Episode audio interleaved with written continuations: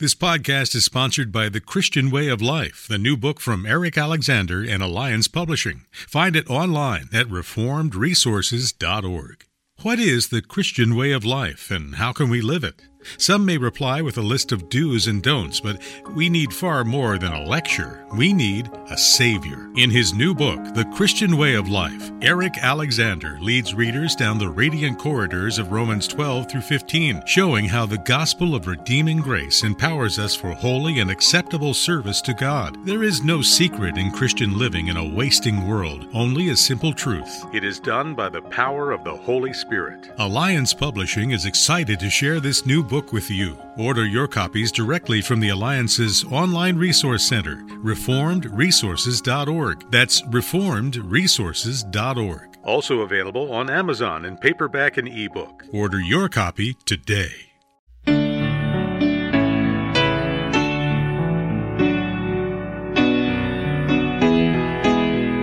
Welcome to Hear the Word of God the online and broadcast teaching ministry of the Reverend Eric Alexander. Chapter 5 of Isaiah. This evening, chapter 5, verse 1, which is divided into two parts. Uh, chapter 5 is first of all a song in verses 1 to 7 and then a series of warnings from verse 8 to the end. Verse 1 I will sing for the one I love a song about his vineyard. My loved one had a vineyard on a fertile hillside.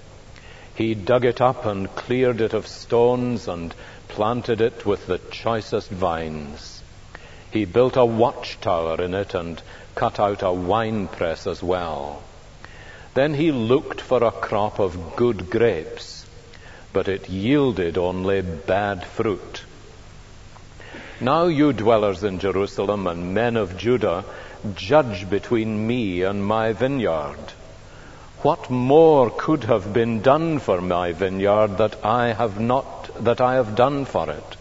When I looked for good grapes, why did it yield only bad? Now I will tell you what I am going to do to my vineyard. I will take away its hedge and it will be destroyed. I will break down its wall and it will be trampled. I will make it a wasteland, neither pruned nor cultivated, and briars and thorns will grow there. I will command the clouds not to rain on it. The vineyard of the Lord Almighty is the house of Israel and the men of Judah are the garden of his delight. And he looked for justice, but saw bloodshed, for righteousness, but heard cries of distress. Woe to you who add house to house, and join field to field till no space is left, and you live alone in the land. The Lord Almighty has declared in my hearing, surely the great houses will become desolate, the fine mansions left without occupants. A four hectare vineyard will produce only a bath of wine, a homer of seed, only an ephah of grain. Woe to those who rise early in the morning to run after their drinks, who stay up late at night till they are inflamed with wine, they have harps and lyres at their banquets, tambourines and flutes and wine, but they have no regard for the deeds of the Lord, no respect for the work of his hands. Therefore my people will go into exile for lack of understanding. Their men of rank will die of hunger, and their masses will be parched with thirst. Therefore the grave enlarges its appetite and opens its mouth without limit. Into it will descend their nobles and masses with all their brawlers and revelers. So man will be brought low, and mankind humbled, the eyes of the arrogant humbled. But the Lord Almighty will be exalted by his justice, and the holy God will show himself holy by his righteousness. Then sheep will graze as in their own pasture. Lambs will feed among the ruins of the rich. Woe to those who draw sin along with cords of deceit and wickedness as with cart ropes. To those who say, Let God hurry, let him hasten his work so that we may see it. Let it approach, let the plan of the Holy One of Israel come so that we may know it. Woe to those who call evil good and good evil who put darkness for light and light for darkness, who put bitter for sweet and sweet for bitter. Woe to those who are wise in their own eyes and clever in their own sight. Woe to those who are heroes at drinking wine and champions at mixing drinks, who acquit the guilty for a bribe, but deny justice to the innocent. Therefore, as tongues of fire lick up straw, and as dry grass sinks down in the flames, so their roots will decay, and their flowers blow away like dust. For they have rejected the law of the Lord Almighty, and spurned the word of the Holy One of Israel. Therefore the Lord's anger burns against his people. His hand is raised and he strikes them down. The mountains shake and the dead bodies are like refuse in the streets. Yet for all this, his anger is not turned away, his hand is still upraised. He lifts up a banner for the distant nations. He whistles for those at the ends of the earth. Here they come swiftly and speedily. Not one of them grows tired or stumbles. Not one slumbers or sleeps. Not a belt is loosened at the waist. Not a sandal thong is broken. Their arrows are sharp, all their bows are strung. Their horses' hoofs seem like flint, their chariot wheels like a whirlwind. Their roar is like that of the lion. They roar like young lions. They growl as they seize their prey and carry it off with no one to rescue. In that day they will roar over it like the roaring of the sea, as if one looks at the land he will see darkness and distress. Even the light will be darkened by the clouds. Now, if we look back over the early chapters of Isaiah, which we've already studied in two other evenings, we obviously would recognize that chapters 1 to 5 are often described as introductory chapters or oracles of Isaiah. Chapter 1 provides us in many ways with an introduction, a general introduction to the book as a whole.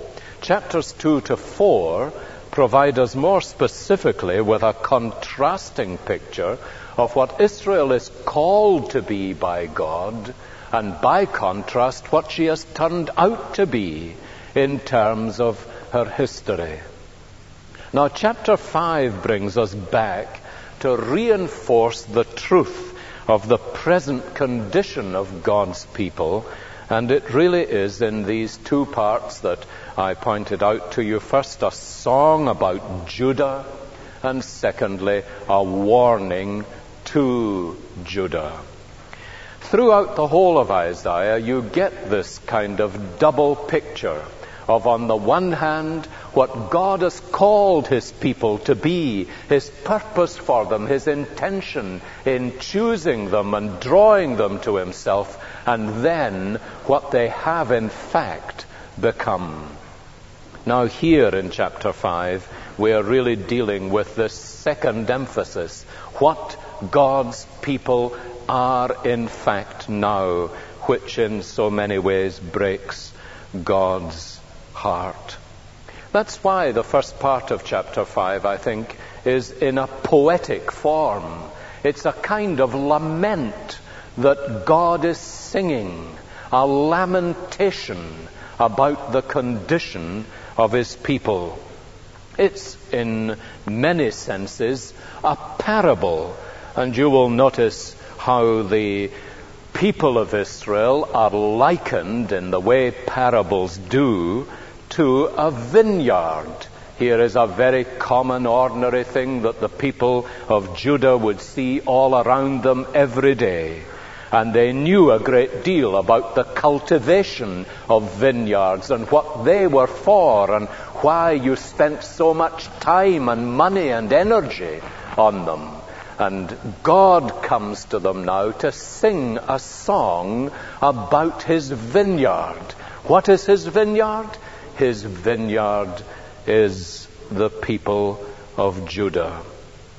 And so he comes at the end of the song in verse 7 to say, The vineyard of the Lord Almighty is the house of Israel and the men of Judah. Now, the warning, which begins in verse 8, is elaborated in six specific warnings of particular ways in which the people of God are offending him. And they each begin with the word woe. Verse 8, verse 11, 18, and 20, 21, and 22. You would notice it as we read. And so there's the general structure of the chapter. It's first of all seven verses which are Jehovah's song about the vineyard on which he had spent so much of his energy and time and labor.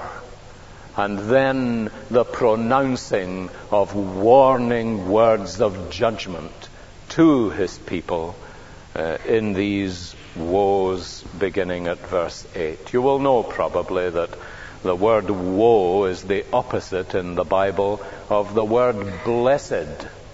You look at the uh, Sermon on the Plain, which is recorded in Luke chapter 6, and there Jesus does not just have beatitudes where he says, Blessed are the poor in spirit and so on. He said, Blessed are those who are like this. Woe to you who are like that. Blessed are the poor. Woe to you who are rich. And it is the opposite, therefore, of this pronouncing people blessed. It is a word, in a sense, of warning of judgment and the displeasure of God. Well, now look, let's look more particularly at the song in verses 1 to 7, a song about Judah. Now, it's obvious that it's Isaiah in the first place who is the singer of this song. If you look at verse 1, I will sing for the one I love a song about his vineyard. And he is speaking about God, obviously. My loved one is Isaiah's way of speaking about God. An interesting thing that Isaiah, who appears to be capable of such blistering prophecy, speaks of God in this way that is almost a tender expression. My loved one, he says, had a vineyard on a fertile hillside. So it's Isaiah who is singing. He is singing about God and his people in the form of a parable regarding God as the owner of a vineyard, and the vineyard is the people of Judah. Now, the emphasis again of the parable, do you notice, is the contrast between the high expectations and hopes of the vineyard owner when he chose and planted out and tended this vineyard and the heartache which he actually experienced and suffered over the tragic failure of this vineyard to live up to his expectations, to become what he had chosen and planted it to be. And that's the whole point of the song. We can see this in a little more detail if you look at the four parts of the parable that um, Isaiah brings to us as God's song that he has sung. And you will notice that uh, the language changes at verse 3, and instead of Isaiah describing what God has done, God himself begins to speak. But there are four parts to the song or the parable. First of all, the story in verses 1 and 2. I will sing for the one I love a song about his vineyard. My loved one had a vineyard on a fertile hillside. Now, there's the first thing about this vineyard. Its situation was perfect. I don't know if you know, but the perfect situation for a vineyard in the east was on a gently sloping hill for the simple reason, as those of you who are good gardeners will know, there was drainage, there was exposure to the sun, most probably, and it was the perfect situation for a vineyard to be planted. So he had a vineyard on a fertile hillside. The ground was ideal as well. It was fertile ground for growing a vine upon. Now, the preparation in the second place left absolutely nothing to be desired. The situation was perfect. The preparation was perfect. Notice how he describes it in verse 2. He dug it. He cleared it of stones. That's the second thing one would do in circumstances like this. Any of you have ever moved into a house in a new area of ground altogether, you will realize that one of the things you do when you dig the ground over is to bring out all the great stones that have been buried in there. And this is what the vineyard owner did with his ground. He cleared it of stones. These were probably the stones that he built the watchtower with, most people think. Then he planted in it, halfway through verse 2, the choicest of plants. So it was not that there was an inferior plant in what the vineyard owner was planting. He then built a watchtower in it in order to be able to protect his vineyard. And then he created a wine press he cut out a wine press as well. Now, a wine press was really two kind of vats which were placed one above the other. The, the higher one was the one in which the grapes would be placed, and when they were crushed, there would be a little channel into the lower of these vats where the wine would flow into. And uh, this, the vineyard owner built as he planted and created this perfect vineyard. And he looked thereafter with expectation for a crop of good grapes. Now, because the situation was perfect, because the preparation was perfect, the expectation was entirely reasonable and logical, given the commitment of the owner to his vineyard. And this is what Isaiah is saying to us about God in relation to his people, you will notice. His commitment is absolute.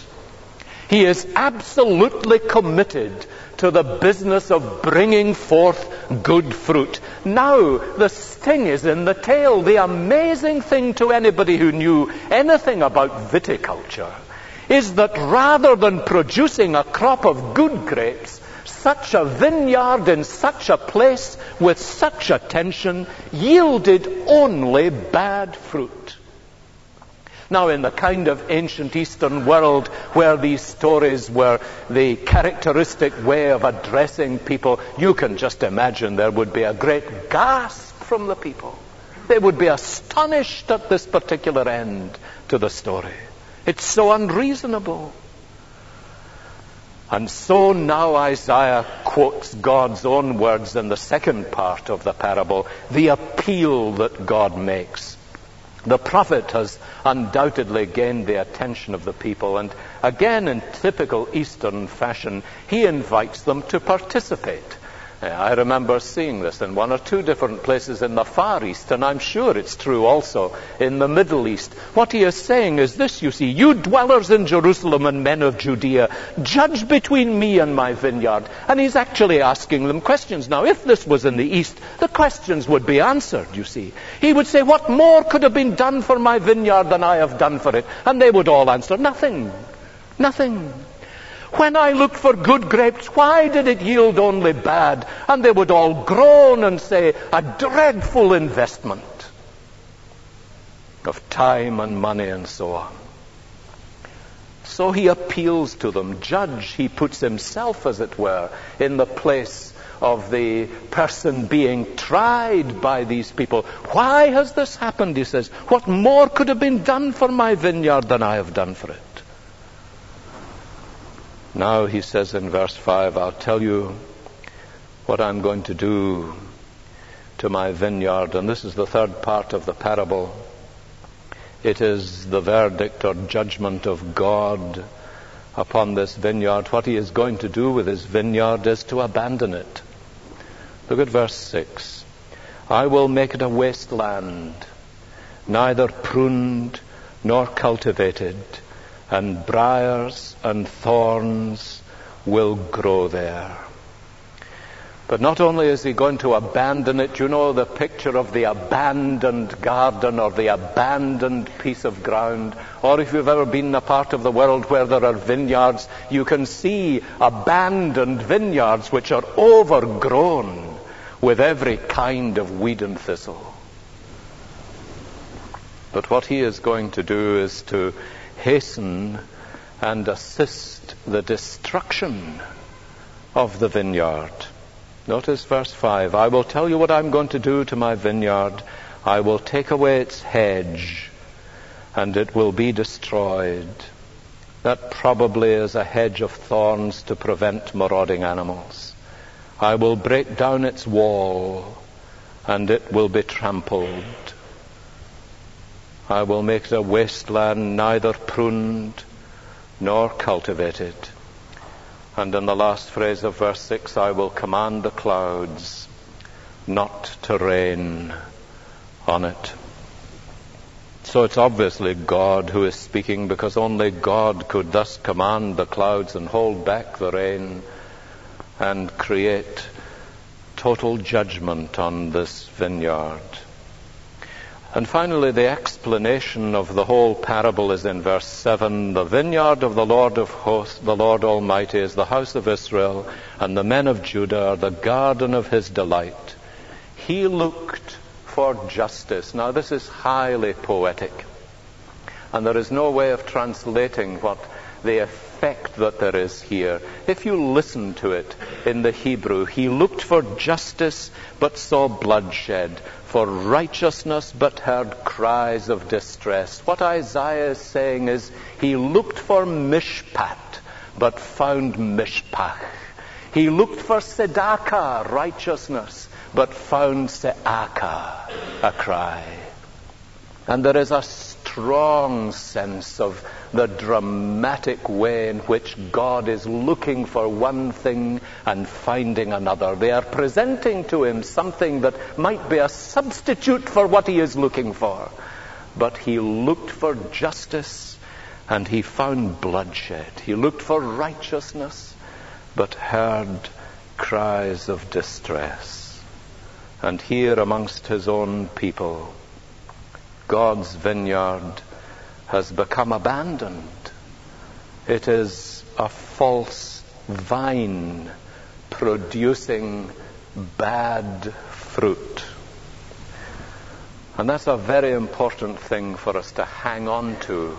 We'll see the significance of it right at the end. But here is the false vine producing bitter fruit.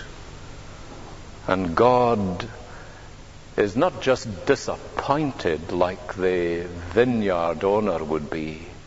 There is something running through this of the sheer heartbreak of God when he has committed himself utterly to his people and when they have turned out to be such a desert. It's something we don't often think about, you know, about the heartache of God over the condition of his people.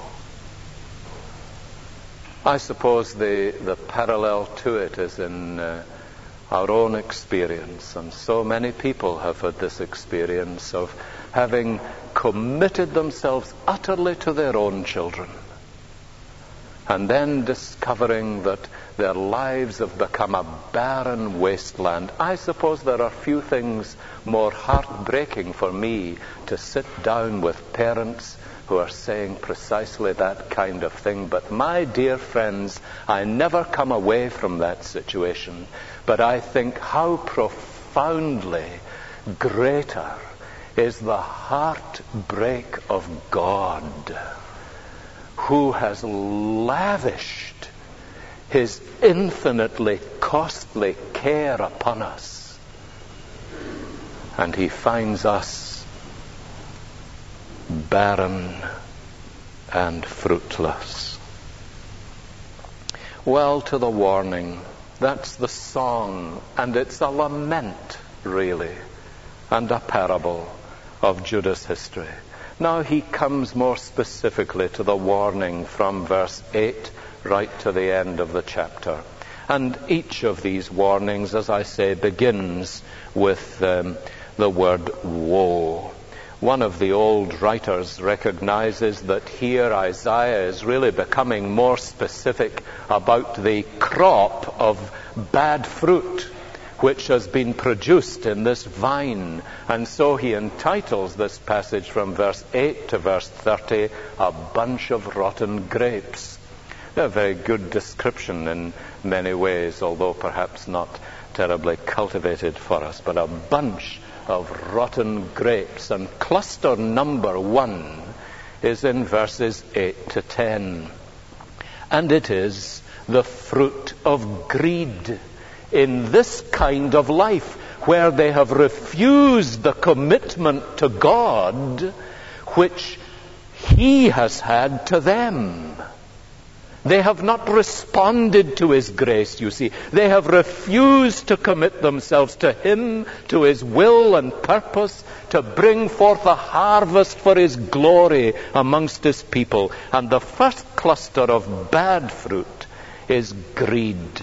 Notice it in verse 8. Woe to you who add house to house and join field to field till no space is left and you live alone in the land. Now that really is a picture of the extremely wealthy in the nation who dispossessed the poor out of their particular holding of land or of houses in order to extend their own wealth. They were extremely wealthy, but characteristic of what sometimes that does to people, they were never satisfied with it.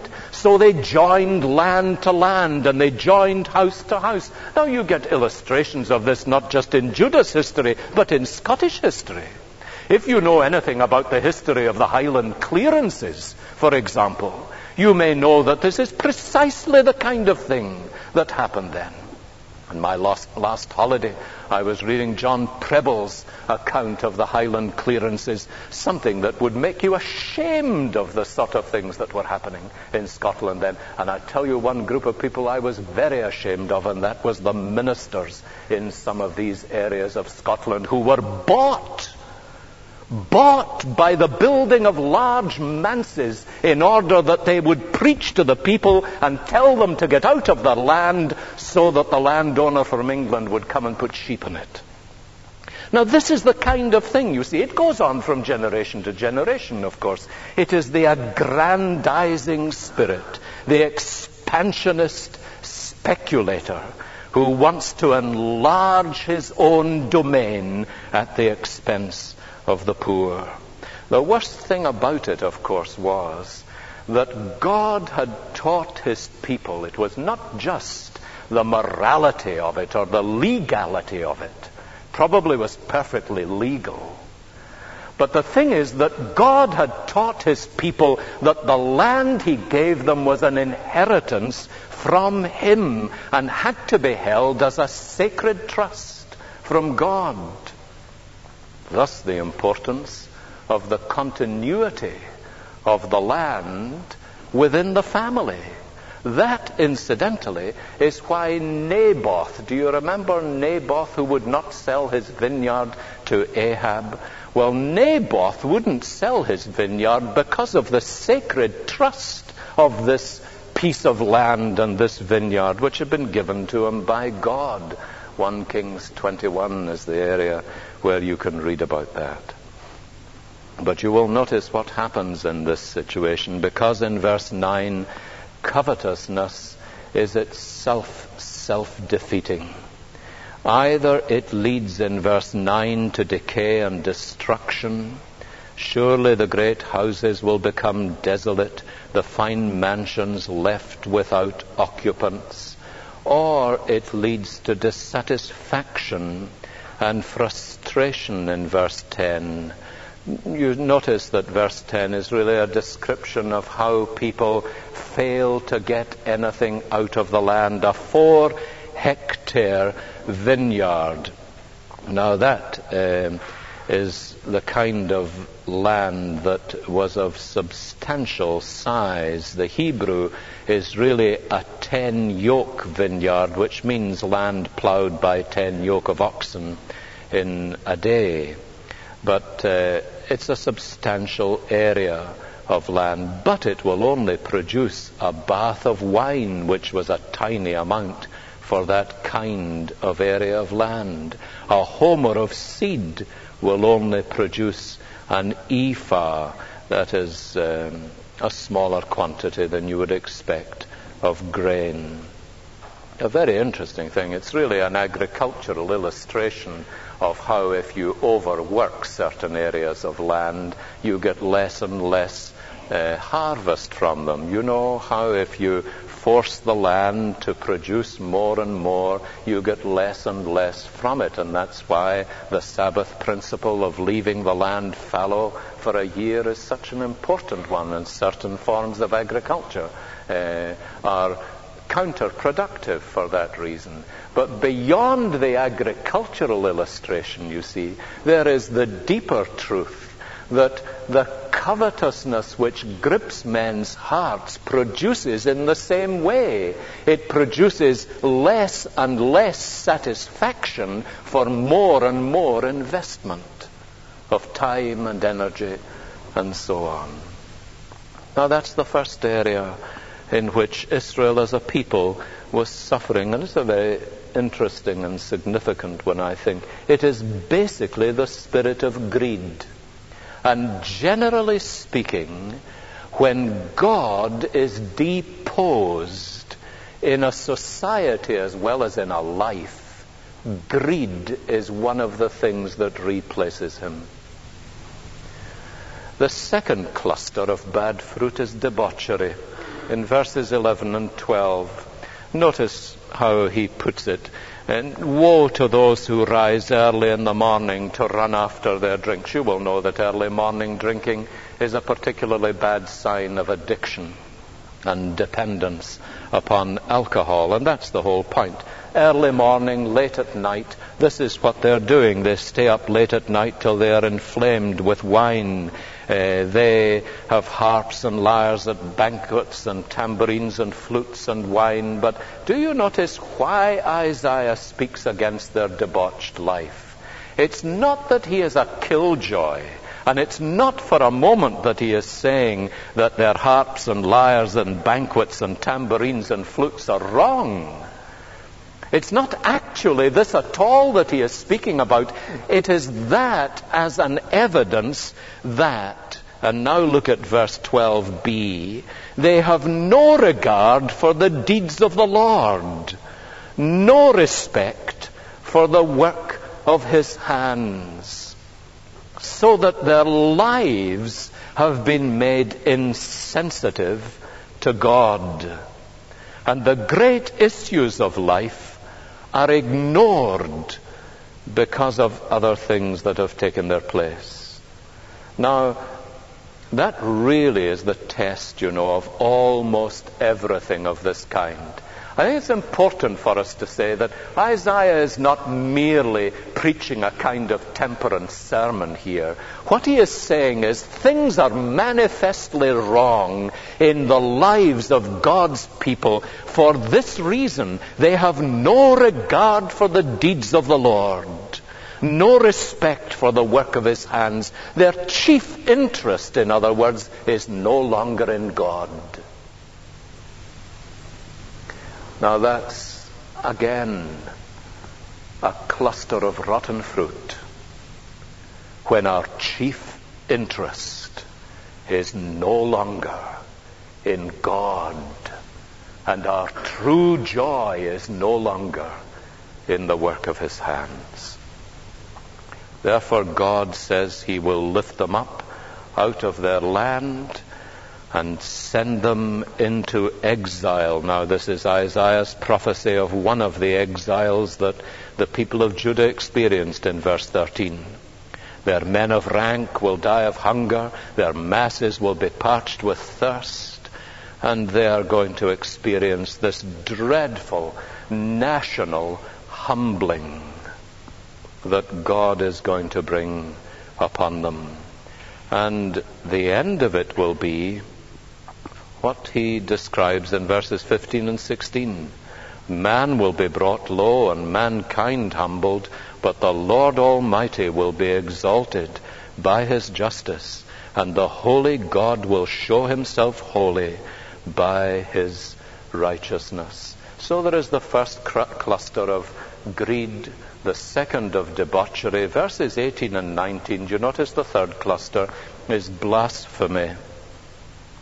Woe to those who draw sin along with cords of deceit and wickedness as with cart ropes, to those who say, Let God hurry, let him hasten his work so that we may see it.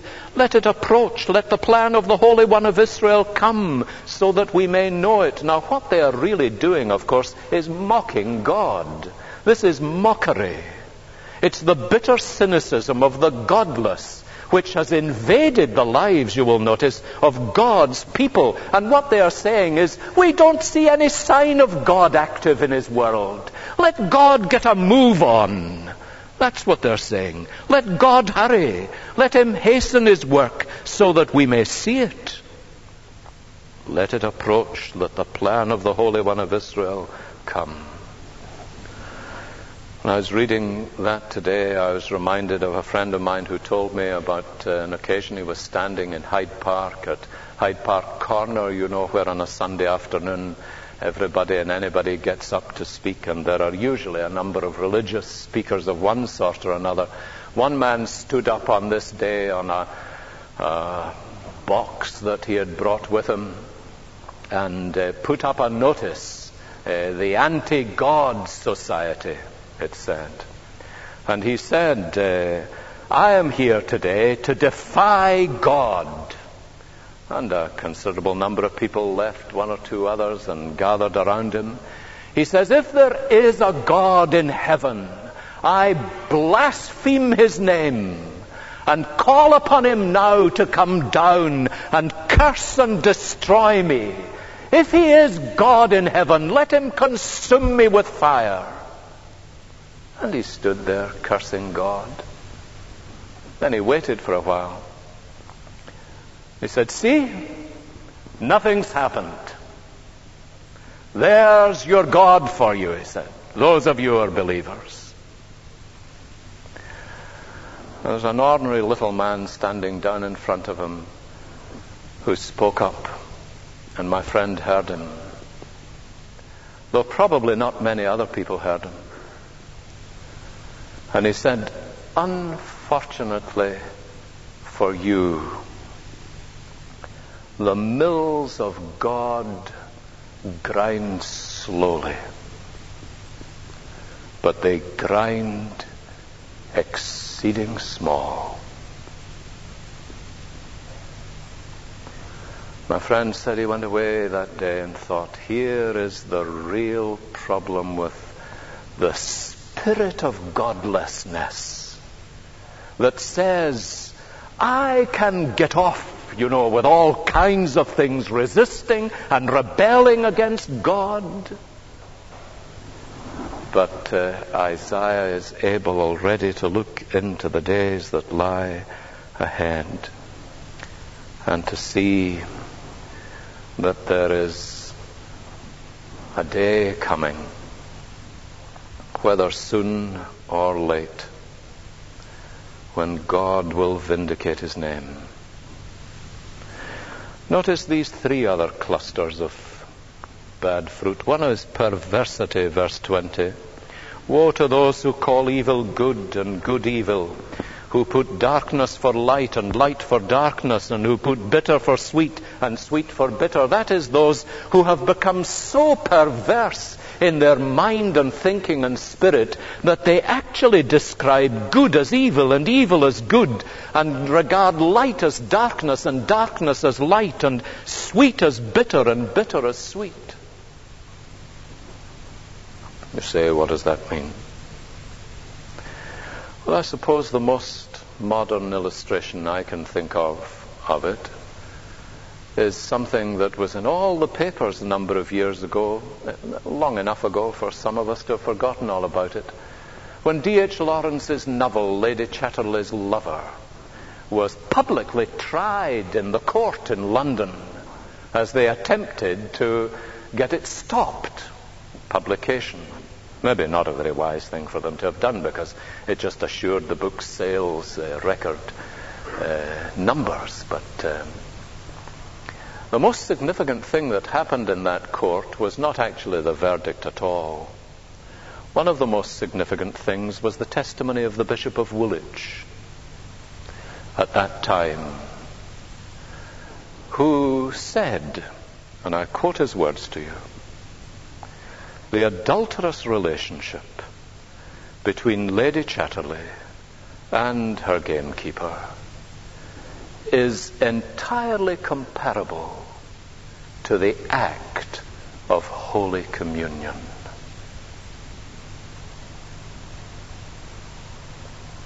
Well, that's in the legal record. That's something he really believed, too. Bishop of Woolwich, a very genuine man.